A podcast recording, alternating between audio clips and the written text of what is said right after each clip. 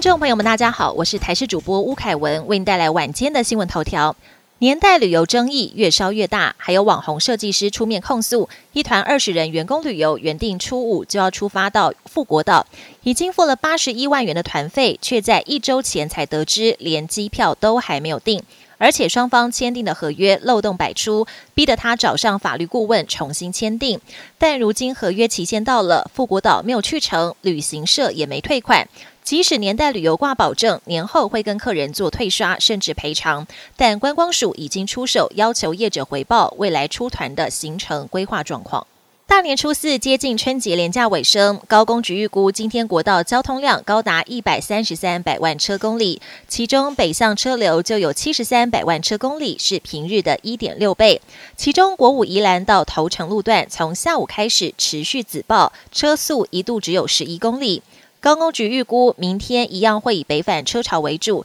建议用路人提早出门。大年初四接神日，许多知名庙宇也在完成仪式后，陆续抽出今年的国运签。子时一到，云林西罗福星宫第一抽就指出三个醒杯，还抽出了一支上级签，意指只要团结，主事者心存仁怀，国家就能正向发展。而北港朝天宫也抽出不错的签师，只不过妙方解读中秋过后可能会有未知变化。另外，嘉义新港奉天宫以及台中大甲镇澜宫的国运签，则都抽出了中上签，评估今年国运应该不错。国际焦点。美国前总统川普日前在造势现场出言威胁北约盟国，表示如果不乖乖付钱分担北约军费，就要怂恿俄罗斯发动侵略。此话一出，吓得北约盟国同声谴责，强调这就是俄罗斯总统普廷最希望听到的。白宫也表示，作为美国三军统帅，就应该在需要的时候捍卫每一寸北约领土。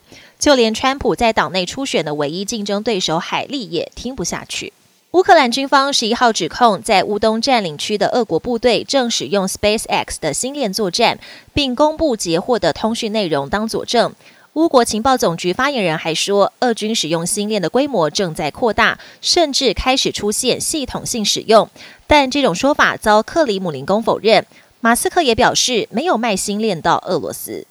美国九号跟十号两天各有一架小飞机迫降，一架在佛州，一架在亚利桑那州。佛州那架降落在高速公路上，波及到一辆汽车，机上两名驾驶不幸丧生，另外有三人生还。亚利桑那州那架则是降落在一个住宅区，机上两人毫发无伤。